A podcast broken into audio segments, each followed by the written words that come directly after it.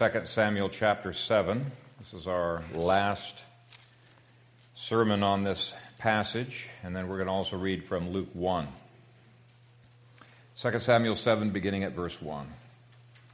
Now it came to pass, when the king was dwelling in his house, and the Lord had given him rest from all his enemies all around, that the king said to Nathan the prophet, See now, I dwell in a house of cedar, but the ark of God dwells inside tent curtains. Then Nathan said to the king, Go, do all that is in your heart, for the Lord is with you. But it happened that night that the word of the Lord came to Nathan, saying, Go and tell my servant David, Thus says the Lord, Would you build a house for me to dwell in? For I've not dwelt in a house since the time that I brought the children of Israel up from Egypt, even to this day, but have moved about in a tent and in a tabernacle. Wherever I have moved about with all the children of Israel, have I ever spoken a word to anyone from the tribes of Israel, whom I commanded to shepherd my people Israel, saying, Why have you not built me a house of cedar? Now, therefore, thus shall you say to my servant David, Thus says the Lord of hosts, I took you from the sheepfold, from following the sheep, to be ruler over my people, over Israel. And I have been with you wherever you have gone, and have cut off all your enemies from before you and have made you a great name like the name of the great men who are on the earth.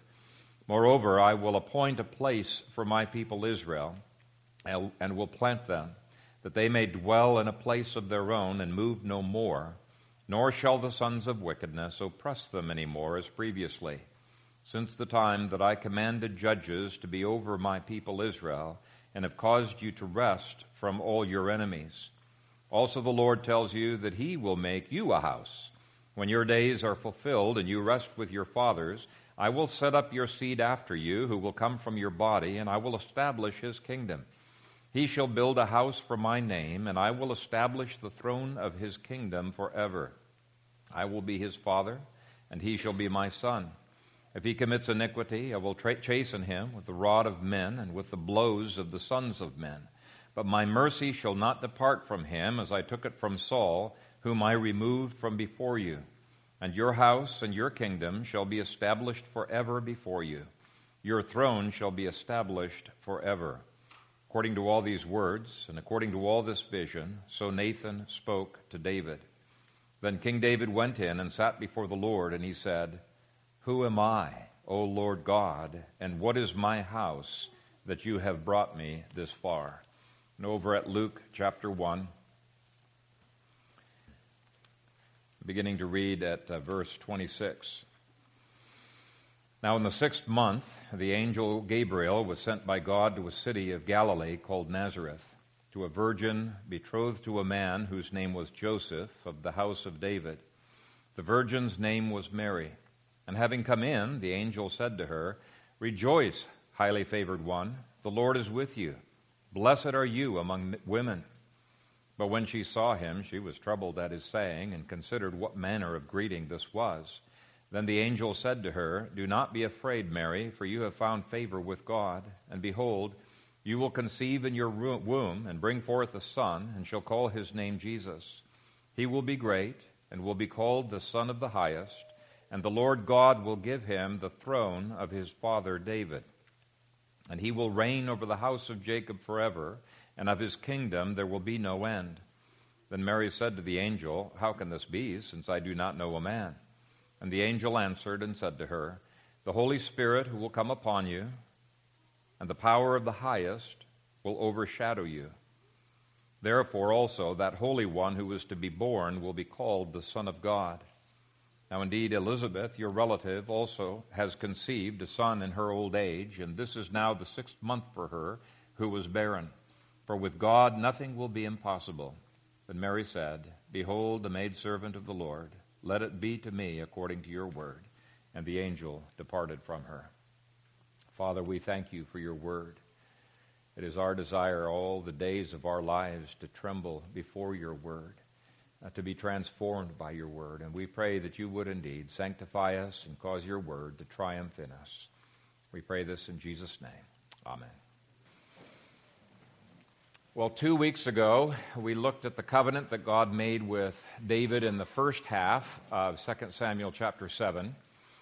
And then last week we looked at David's response of worship and praise and awe and wonder at all that God had promised. And today I've got uh, two goals really. The first goal is to uh, pick up some of the loose ends that we weren't fully able to develop in the last two weeks and look at how Luke uh, interprets 2 Samuel chapter 7.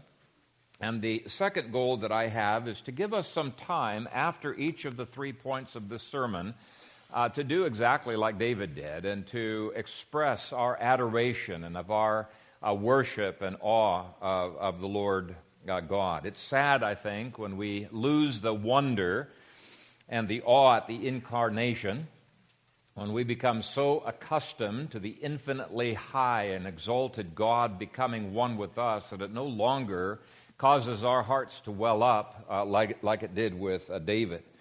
When you read Luke 1, or for that matter, when you uh, read Hebrews 1 and other passages, it's almost as if those authors are seeking to restore a sense of awe and wonder uh, in, in God's uh, people. And uh, we have not adequately dealt with the Davidic covenant if it does not make our hearts want to say, Oh, come, let us adore him. And so it's my prayer this morning that God would restore to us a sense of, of wonder at uh, the incarnation. Now, one of the things that you notice as you read uh, Luke chapters 1 through 2 is that there really was amazement and wonder uh, on the part of Zacharias, the angel Gabriel, Mary, Elizabeth, the choirs of angels, uh, of Anna, of uh, Simeon. And uh, I myself get choked up every time I see a baby being born, even if it's on a movie. But Luke makes it unmistakably clear there was something entirely different about this birth. Here was a baby that was being born who had no human father. We saw two weeks ago that the virgin birth is logically necessitated by the facts of 2 Samuel uh, chapter 7. And when you first read it, it's like, how would you get that out of it? And there are several uh, New Testament passages and even a couple of the prophets that draw this out. And you look at that, okay, how would you get that out? But the deeper we dig into that, we realize it truly is logically necessitated that uh, Jesus would be born of, uh, of a virgin. Now, what was implied there is explicit here. Mary is said to be a virgin. So, though this child was a son of Mary and was a son of David, he did not have an immediate human father. Uh, Luke 1, and we're going to be spending most of our time in, in Luke chapter 1, but verses 34 through 35. Then Mary said to the angel, How can this be, since I do not know a man? And the angel answered and said to her, The Holy Spirit will come upon you, and the power of the highest will overshadow you. Therefore, also, that Holy One who is to be born will be called the Son of God. So, this speaks of the unique sonship of Jesus. He is not a son like we are sons and daughters. He was not adopted into God's family. He was the only begotten Son of God, and he was incarnated here and declared to be the Son. Hebrews 1 5 says, For to which of the angels did he ever say, You are my Son? Today I have begotten you. And again, I will be to him a father, and he shall be to me a son. Now, he's quoting from 2 Samuel 7, verse 14 there, and saying that this verse was describing not Solomon, but it's describing the unique sonship of Jesus with regard to God the Father. Micah 5, verse 2, gives the mystery that the coming Messiah would both descend from the house of David well, that means he's going to be a human. But then it immediately goes on to say that he has never had a beginning. His, uh, his uh, uh, origins have been from eternity past. It says, But you, Bethlehem Ephrathah, though you are little among the thousands of Judah, yet out of you shall come forth to me the one to be ruler in Israel, whose goings forth are from of old, from everlasting. He is divine. And he never stopped being divine when he was conceived in the womb of Mary. There's a, a heresy out there called the kenosis theory that says when he became incarnated, uh, he gave up all of his attributes. He's no longer omnipresent, he's no longer omniscient. Well, he'd cease to be God. Uh, it's a ridiculous notion, really, when you think about it. He did not give up any divine attributes. In John 3, verse 13, Jesus said that even though he came down from heaven and he was on the earth, he was still presently in heaven. That means he was still presently omnipresent as to his divinity. The Gospel of John repeatedly said that Jesus knew all things while he was here on earth, at least as to his divine nature. Now, there were some things as to his humanity he did not know. We have to distinguish there. And uh, Hebrews 1 6 says that all the angels of heaven worshiped Jesus when he was born. That indicates he was God. You only worship God, you do not worship a creature. Hebrews 1 3 speaks of Christ's omnipotence prior to his death. It says, Who being the brightness of his, that's the Father's glory, who being the brightness of his glory and the express image of his person, and upholding all things by the word of his power, when he had by himself purged our sins, sat down at the right hand of the majesty on high. So the grammar indicates very clearly that before Jesus ascended and before he died, while he was here on earth, he was upholding all things by the word of his power. Well, this means we've got the remarkable situation that while Mary is holding that tiny little baby, nursing that little baby, the Son was upholding her. Every atom of her body was being upheld by the word of his power. He was caring for her. If that does not blow your mind, I doubt there's very much that's going to blow your mind. I mean, it's just an amazing, amazing uh, concept. This is the mystery of our salvation that God the Son, who had no beginning, took a human nature to himself in the womb of Mary. And therefore, when the early creeds called Mary Theotokos, which some translate as God bearer and others translate as Mother of God, they're absolutely right. Now, we get nervous about that because of all the Mariolatry that, that goes on. Their intent was not in any way to elevate her in a way that there's going to be Mariolatry or worship of Mary. That was a perversion that developed much, much later. Uh, not at all. They were trying to communicate the, uh, the amazing fact that even in the womb, Jesus was a divine person. Even in the womb. And by the way, the Council of Chalcedon, I think, is so clear uh, in the way that they phrase that, that he, she's not the mother of God as to his divinity. Here's how they word it it says, born of Mary, the Virgin, Mother of God, according to the manhood. Okay? Mother of God. Jesus is God, right? She's the mother of Jesus, so she's the mother of God because the whole person, anything of either nature can be said to the person. So the mother of God according to the manhood. His uh, deity never ceased. That's their point. Okay? And the divinity was prophesied in 2 Samuel 7. But Jesus did not have two personalities. He was one person in two natures. And one of those natures was a human nature, and his humanity was not an illusion. As a baby, he no doubt messed his diapers and had to be cleaned and had to be cared for uh, by Mary. He was fully human. Uh, Genesis 3:15 says that the coming Messiah would be of the seed of the woman. In other words, he'd be connected to humanity. In um, Genesis 22:18, it says it would be the seed of Abraham. Genesis 28:14 says, Be the seed of Jacob. 2 Samuel 12 says he would be the seed of David. That means that Jesus inherited genetic code from Adam and Eve, from Abraham, from Isaac, from Jacob, from Judah, from David. Okay? So even though he is fully God, he is also fully man. And if we emphasize his deity so much that we neglect his humanity, we destroy the message of salvation. The only way he could be a mediator, a savior for us, is if he represents both God and man by being God and by being fully man. And so the Gospels record that Jesus hungered, he thirsted, he became so bone weary tired after a long day of ministry that he was fast asleep in the prow of the boat and the waves were washing over the boat. He was probably getting drenched, and he didn't wake up until his disciples shook him awake. He was human, he had weaknesses, uh, he felt pain.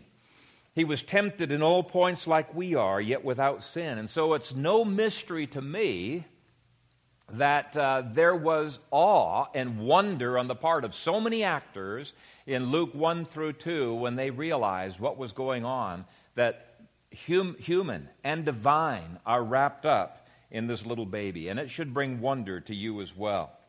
Now, I won't repeat what I said uh, two weeks ago, at least not very much about it, uh, concerning the virgin birth. But it's nothing short of astounding that the legal right to the throne would be inherited by the Messiah through Solomon, and yet the biological right to the throne would come through Nathan, Solomon's brother. And people in the Old Testament were probably a little bit puzzled by that. How do you get uh, both of those?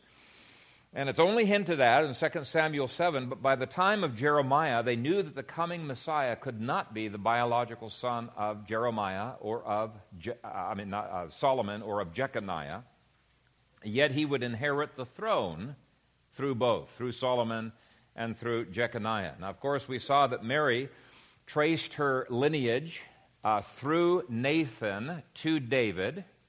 So, through Mary, he is the seed of David, but Joseph traces his lineage through Solomon to David. And nowhere in the biblical record is Jesus said to be the seed of Solomon.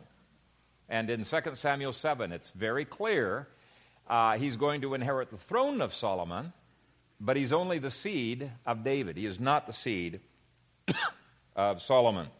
So Joseph adopted Jesus legally as a son and therefore gave the legal right to the throne because he's a descendant of Solomon. But Mary's line gave Jesus the biological right to the throne. So again, this uh, points to the amazing fact that Jesus had to be born of a virgin and have no biological father. But there's one more facet of Christ's sonship that we did not adequately address two weeks ago, other than a brief mention. And that is that 2 Corinthians quotes 2 Samuel chapter 7 in a way that we would not expect. It quotes it and indicates that because of our union with Jesus, the church is the body of Christ and can be treated as if it is Christ, can be addressed as Christ. It's the body of Christ. And therefore, 2 Samuel 7 can apply to us, and Paul uses it to prove that you and I are sons and daughters of God. And thus, in a secondary way, because of our, of our union with the only begotten Son of God, we're adopted as sons and daughters, and therefore, in a secondary way, 2 Samuel chapter 7 can apply to Solomon. Why can it apply to Solomon? Because Solomon was a believer who was united to Jesus. Now, think about it this way Galatians says that when God made a promise to the seed of Abraham, he was making that promise to the seed singular, to Jesus. And it's only as we are in Jesus that we can inherit any promise that we become the seed of Abraham.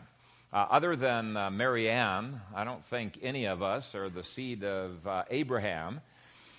And uh, yet, Scripture indicates Jesus, He was the seed, and if we're united to Jesus, we could be treated as the seed. And even Mary Ann only inherits the promises because she, by faith, is united to Christ, who is the seed. Here's how 2 Corinthians 1.20 words it. For all the promises of God in Him are yes, and in Him amen, to the glory of God through us.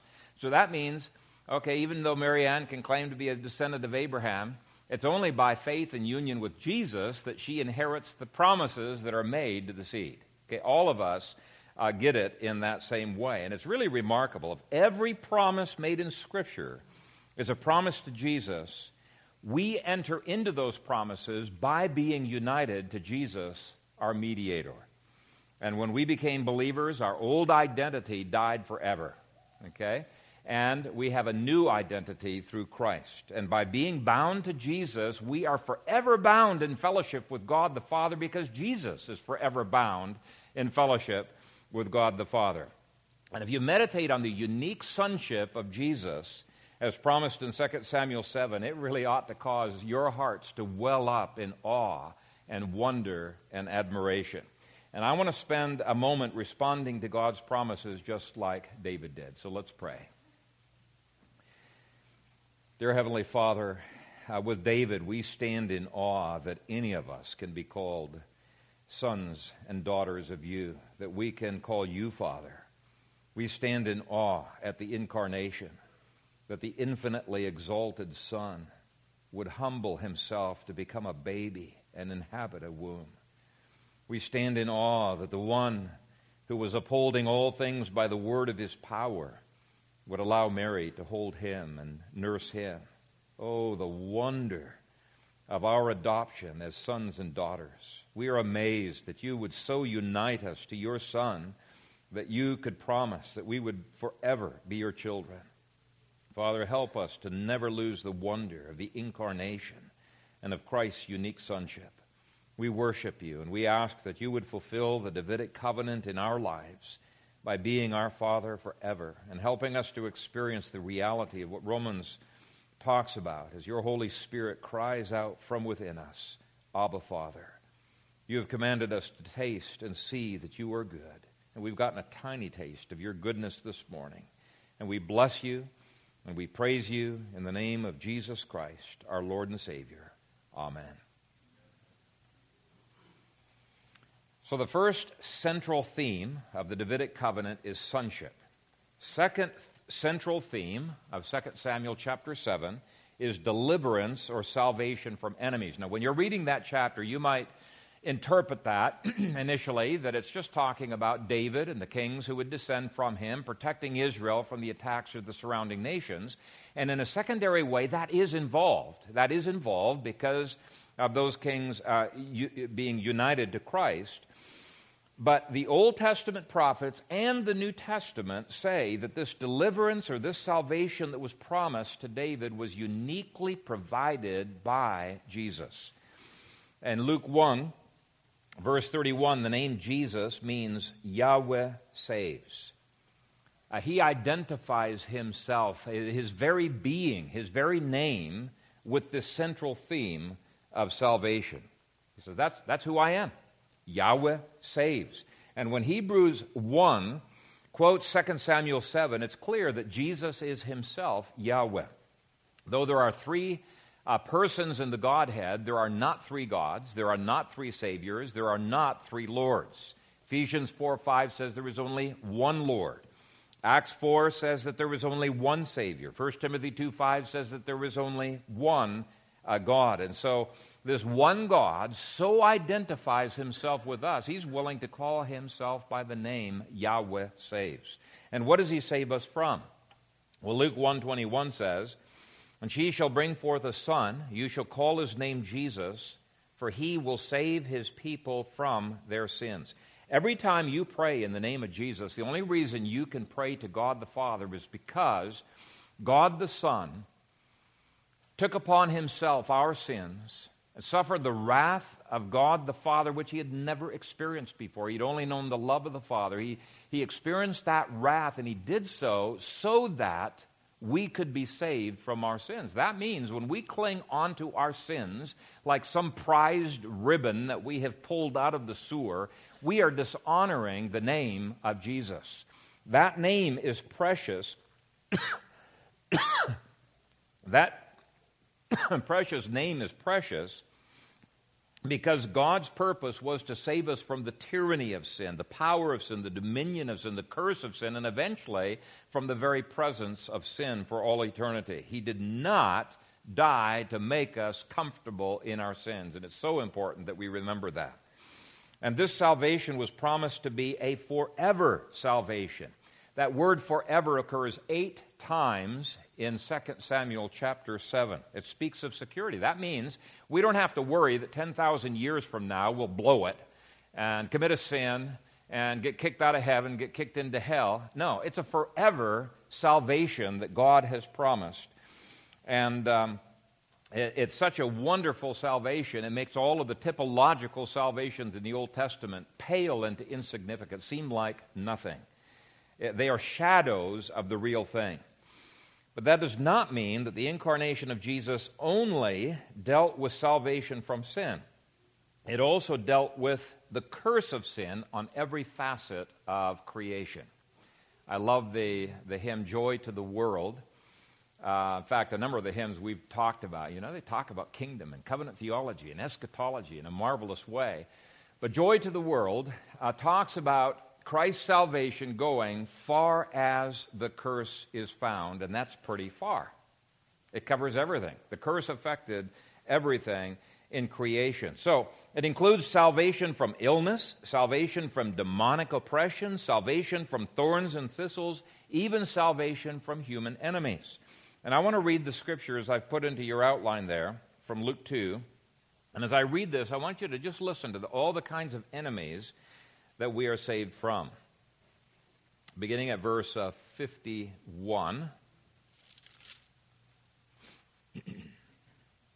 and I said Luke 2, but it's actually Luke 1. He has shown strength with his arm. He has scattered the proud in the imagination of their hearts. He has put down the mighty from their thrones and exalted the lowly. He has filled the hungry with good things, and the rich he has sent away empty. Let's skip up to verse 69 and has raised up a horn of salvation for us in the house of his servant David.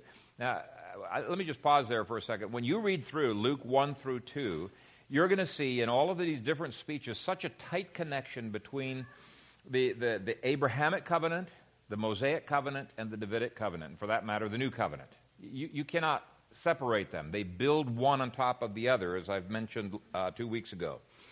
He has raised up a horn of salvation for us in the house of his servant David, as he spoke by the mouth of his holy prophets, who have been since the world began, that we should be saved from our enemies and from the hand of all who hate us, to perform the mercy promised to our fathers, and to remember his holy covenant, the oath which he swore to our father Abraham, to grant us that we, being delivered from the hand of our enemies, might serve him without fear. Now, I love the take that Randy Alcorn uh, gives on the martyrs in China in his book, uh, Safely Home. In fact, I, I, like the title of the book, Safely uh, Home. Uh, we have this tendency to think of people, you know, of salvation as a historical deliverance. And we wonder, you know, when these guys get martyred, why didn't God save them? But He did. When you get killed uh, by your enemies, you are ushered into the comforting arms of God and all of the wonders and the glories of heaven. And so you have been delivered from those enemies. No longer will they ever uh, be able to afflict you. You have been saved from the hands of your enemies. And so there really isn't any aspect of the Davidic covenant that we do not taste. When we are healed from disease, the New Testament over and over again uses the noun soteria, salvation, or the verb sozo for save. It's a part of what God accomplished in Christ. Uh, when um, when uh, he delivers us from hunger, same word is used. When he delivers us from persecution, same word. When Paul was delivered in that storm, remember there was a shipwreck and and he's floating on some pieces of timber and he manages to make it to the island. It uses this word saved. God saved him. Salvation. Romans 8 says that eventually the very physical creation which groans and travails with birth pangs is going to be saved, and God's going to make a new heavens and a new earth in which only good dwells. So the salvation promised is salvation from sin and from every negative effect of sin.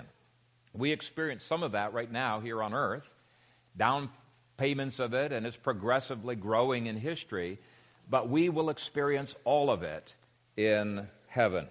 And it was meditating on the, the, the meaning of all that was involved in this salvation that caused one old Puritan to be in his study just clapping his hands and saying he was ready to burst with joy uh, over what God had done. Gypsy Smith said, I have never lost the wonder. But some of us, I think, have. There's an old saying that says, familiarity breeds contempt. Uh, we get so used to the glories of salvation that we do not give them a second thought. And so, like David did, I want us to now stop and express our adoration to God uh, for the wonders of salvation. Let's pray. Father, Son, and Holy Spirit, we worship you. We worship and praise you that you have saved us. Oh, the wonder of your salvation. Father, you, you planned it from eternity past, and we bless you. Lord Jesus, you perfect, uh, purchased it in, in, in, your perfect uh, life and in your painful death and in your victorious resurrection, and we bless you. Holy Spirit, you persevere in applying all of redemption to all that it was purchased for. And we bless you and adore you, Father, Son, and Holy Spirit. We stand in awe of the sure mercies of David that you promised would never depart from your Son or from those united to your Son. We stand in awe that though we are all deserving of hellfire, yet by your grace you have drawn us into a relationship of sons and daughters. Thank you, thank you, thank you. We bless you in the name of Jesus. We are grateful that you have delivered us from the hand of Satan and you can deliver us from all of our other enemies. Thank you in Jesus' name. Amen. So, the first central theme of the Davidic covenant is what? Sonship. Second central theme is deliverance or salvation from our enemies. And the third central theme is the, an eternal throne and an eternal kingdom which will not pass away. Now, some of the verses I've already read from Luke uh, clearly deal with that, but I just want to read two verses Luke 1 32 and 33, I think, uh, put it rather simply. He will be great, will be called the Son of the Highest, and the Lord God will give him the throne of his father David, and he will reign over the house of Jacob forever, and of his kingdom there will be no end. Now, two weeks ago, I gave a detailed exposition of a section in Acts chapter 2 showing that Jesus ascended to the throne of David when he ascended to the right hand of the Father. It's so clear in the text there. He ascended to the throne of David. Now, how could that be? Well, we saw in the Old Testament a passage that calls the throne of David Yahweh's throne. It does the same with the throne of Solomon that throne, which was the same throne, that throne was a sign of the heavenly throne. Well, in the New Testament, we find that Yahweh's throne is called the throne of David. You see, the sign and the thing signified in heaven have the same name. That's all it's indicating. And so this means that uh, Jesus' kingdom began in the first century. In 1 Corinthians 15, says that Jesus must continue to reign at the right hand of the Father until all enemies are put under his feet. The last enemy, of course, being death, which is conquered just before he comes back to the earth. He's coming in the clouds of heaven. We're caught up to meet him in the air. That's when death is vanquished. And so the kingdom starts with enemies and it ends with all enemies being vanquished. And um, it is a reign that will continue even after heaven and earth are dissolved and a new heavens and a new earth are created. 2 Samuel 7, verse 10, I believe, has its most complete fulfillment after the second coming. And I'll just read that verse quickly says, Moreover, I will appoint a place for my people Israel and will plant them, that they may dwell in a place of their own and move no more, nor shall the sons of wickedness oppress them any more as previously. And we dealt with that a little bit two weeks ago, that Christ went to prepare a place for us, and uh, it'll be a place where there will be no uh, more wicked. But it's important to realize that though Christ's kingdom began at his ascension, it is growing gradually, it's increasing over time. And uh, eventually, we are going to be completely saved from the presence of, uh, of all of our enemies. In eternity, uh, the wickedness will all be cut off. Eight times in 2 Samuel, it's said to be a kingdom that will be forever. And what's the character of this kingdom? Well, It's called a kingdom of righteousness and holiness. Some people treat grace as if it's a license to sin. But grace produces the righteousness that God promised to David. Uh, in Luke 1, verse 35, the angel calls this king the Holy One. And then in verses 74 through 75, it says, To grant us that we, being delivered from the hand of our enemies, might serve him without fear, in holiness and righteousness before him all the days of our lives. That's the kind of kingdom that we have been ushered into. Now, let me read you the central character of Christ's reign of grace from Romans 5, uh, verses 17 and 21. For if by the one man's offense death reigned through the one, much more those who receive abundance of grace and of the gift of righteousness will reign in one in life through the one Jesus Christ. So that as sin reigned in death, even so grace might reign through righteousness to eternal life through Jesus Christ our Lord. So he's called us into a kingdom of righteousness, and this is why Paul says in Romans 6:12, "Therefore do not let sin reign in your mortal body, that you should obey it in its lusts." We've been translated into a kingdom of light, into a kingdom of righteousness. But what blows me away on this third point of the kingdom is that 2 Samuel 7 indicates that by virtue of our union with Jesus, we are able to reign even in life. We are able to reign with him. And I want you to turn with me. This will be our last uh, scripture, Revelation chapter 22 and uh, verses 26 through 27. And in context, this is. Uh, nope, it's not. Oh, Revelation 2. Thought something was wrong there. Revelation 2, verses 26 and 27. And he who overcomes and keeps my works until the end, to him I will give power over the nations. He shall rule them with a rod of iron. They shall be dashed to pieces like the potter's vessels, as I also have received from my Father. So Jesus is saying that just as God the Father gave to him the right to rule the nations and to judge the nations with this rod of iron, he was going to give to his people that same rod of iron to either bless or to smash uh, those nations. How do we wield what Jesus is wielding? I mean, he's the one that's got that in his right hand. Well, again, it's by union with Christ and by prayer. Now, I mentioned last week that Ephesians 2 says we are seated with Christ in the heavenlies. That means right now we are reigning. We are presently seated with Jesus as kings.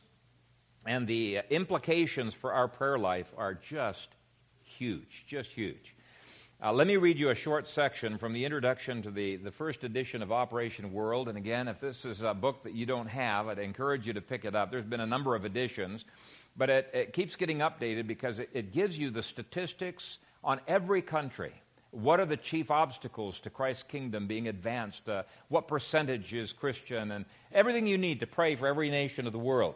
But anyway, in the introduction, he said in Revelation 5 1 through 8 5, there is a magnificent mystery of the opening of the seven seals.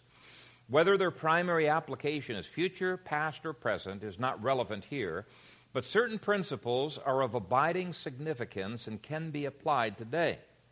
One, only the Lamb could open the seals. All the earth shaking, awesome forces unleashed on the world are released by the Lord Jesus Christ. He reigns today. He is in the control room of the universe. He is the only ultimate cause. All the sins of man and machinations of Satan ultimately have to enhance the glory and kingdom of our Savior. This is true of our world today in wars, famines, earthquakes, or the evil that apparently has the ascendancy. All God's actions are just and loving. We have become too enemy conscious and can overdo the spiritual war aspect of intercession. We need to be more God conscious so that we can laugh the laugh of faith, knowing that we have power over all the power of the enemy. Luke 10 19. He's already lost control because of Calvary, where the Lamb was slain. What confidence and rest of heart this gives us as we face a world in turmoil and in such spiritual need. And I'm just going to pause there for a moment and just bring up a comment that Kathy made to me this past week. Uh, Kathy was uh, reading in her devotions, I think it was, about this taxation. He caused all the world to be taxed this was a massive tyranny. It was an unbiblical tax. It dislocated so many people, caused such havoc in the empire, and yet God used it to make sure that Jesus was born in Bethlehem, not in Nazareth. This means empire wide evil God was using to further uh, his purposes. And in the same way, God is using all of the things that we tend to get so frustrated with nowadays such as, uh, you know, the fiscal irresponsibility, the fiscal cliff, in order to advance his purposes. Anyway, Patrick uh, Johnstone continues Only through the prayers of the saints will God's purposes be carried out. Revelation 5 8 and 8 1 through 5. The seventh seal, the final one, is unusual. Why was there silence in heaven for half an hour? It was not just for dramatic effect or the silence before the storm. It was because God would not act until his people prayed. Once their prayers had risen to the throne, God poured out the fire from the altar upon the earth. The fire of the Spirit comes in answer to prayer. Acts 1 4 and 14, Acts 2 1 through 8. But so does the fire of judgment. James and John wanted to call down fire from heaven on the Samaritans, but in rebuking them, Jesus did not deny that they could how the Savior longed to kindle that fire. Luke 12, verse 49. We now have that awesome authority as we pray in the Spirit. Let us use it. The implications are immense. Do you realize that prayer may have brought about the Soviet invasion of Afghanistan? This was judgment on a nation that had resisted Christianity and killed those who responded to the gospel message and it was also redemptive, for never before have Afghans been so exposed and open to the gospel as today. Is it possible that mighty intercessions for China stirred up communism and the Cultural Revolution to turn an unresponsive nation into one of the most astonishing areas of Christian expansion the world has ever seen? Can it be that the Sahelian famines and the Latin American revolutions may be the means of gospel breakthroughs long prayed for? It is a solemn thing to intercede for the nations of the world. Let us mobilize prayer. We can tip the scales of history. Christians can be the controlling factor in the unfolding drama of today's world. Let us not allow ourselves to be chased around by the enemy, but let us go up at once and take the kingdom of this world for Jesus. Numbers 13:30, Daniel 7:18. He is delighted to give them to us. Daniel 7 22 and 27, and Luke 12, verse 32. Now, I, I, wanted to read that to just give a tiny impression of the way in which Jesus rules the nations right now. And by virtue of our union with Christ, as those who are seated with him in the heavenlies, how we too can reign with him, even when everything in this life looks so uh, messed up. And so let's end the sermon by praising and adoring the Holy Trinity for putting Jesus on the throne of David and beginning the fulfillment of the marvelous, marvelous promises that he made to David. Let's pray.